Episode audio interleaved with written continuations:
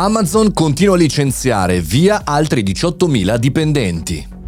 Buongiorno e bentornati al Caffettino Podcast, sono Mario Moroni e anche qui oggi davanti alla macchinetta del caffè virtuale affrontiamo una news che riguarda il mondo tech, marketing e business per cercare di vederci più chiaro, per commentarlo, per anche criticarlo, cercare di trovare qualcosa che sia utile per noi, professionisti, imprenditori e perché no studenti. Abbiamo imparato l'anno scorso, nel 2022, che Twitter, Meta, Netflix, tutto il mondo tech eh, eh, ha avuto dei grossi layoff, cioè ovvero dei licenziamenti importanti.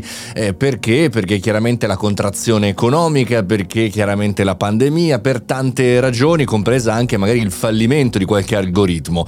Bene, Amazon ha confermato, anche Amazon si eh, prepara a licenziare 18.000 eh, dipendenti per un totale percentuale del 6% di lavoratori in meno e quindi diventa una notizia importante rilasciata eh, nelle, nelle, scorse ore tramite una nota ai dipendenti inviata da Andy Jesse, l'amministratore delegato eh, della compagnia, dicendo, eh, insomma come riporta la, la, nota su Reuters, che eh, tendenzialmente è il momento di diminuire i costi, diminuire le persone. Chiaramente tutte le fonti eh, di tutte le notizie del Caffettino Podcast le trovate sul mio canale Telegram Mario Moroni Canale e questa anche all'interno della descrizione della puntata. Eh, nota che è arrivata ai dipendenti, era attesa in realtà perché si sapeva che Amazon avrebbe licenziato, ha diciamo in qualche maniera colpito i ruoli aziendali, non i magazzinieri, i trasportatori che già di per sé non dormono sono tranquilli, anche in visione per il prossimo futuro di un avanzamento tecnologico, di un ulteriore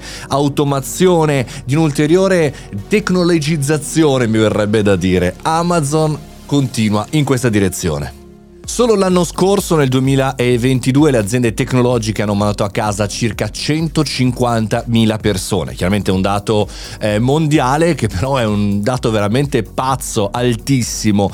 La cosa che mi stupisce anche dei media è che se l'avesse fatto, che ne so, l'automotive, un settore che è stato bersagliato soprattutto nell'ultima decade dall'innovazione, dalla contrazione dei consumi, avrebbero fatto dei cartelli pazzeschi, degli speciali, 150.000 persone licenziate l'automotive o una qualsiasi industria, no? Invece il mondo tech in qualche maniera ci ha abituato ai continui licenziamenti, ai cambi e un po' siamo abituati, no? Sempre se non siamo noi quelli licenziati. Altrimenti giù di picchetti e di eh, politica, eh, al di là di, di questa nota lievemente polemica, però bisogna anche un po' abituarsi a questa tecnologia, a questo tech. Dall'altra parte bisogna anche abituarsi al mondo che sta cambiando, anche per le aziende tech, perché al di là dell'intelligenza artificiale alle porte, al di là di altri nuovi cambiamenti che vedremo insieme nel 2023, questi tagli vengono fatti anche in funzione delle previsioni. Spesso, magari non è il caso di Amazon sicuramente, ma spesso fuori dalla testa, no? come se dovessimo crescere sempre per sempre. Abbiamo raccontato anche in Startup di merda,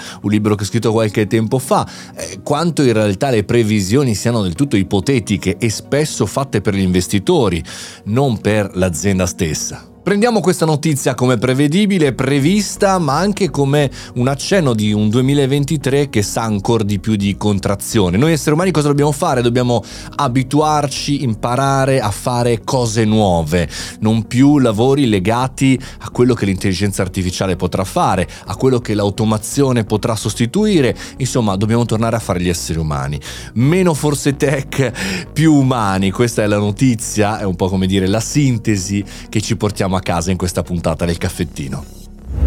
Fosse semplice mi verrebbe da dire, assolutamente. È complicatissimo ragazzi, è complicatissimo. Però cerchiamo di metterci la voce, di fare dei ragionamenti, di cercare in qualche maniera di trovare una soluzione. Io lo faccio tutti i giorni, 7 su 7, 365 giorni l'anno con questo podcast. Sono Mario Moroni e questo è il Caffettino Podcast. Ci sentiamo domani.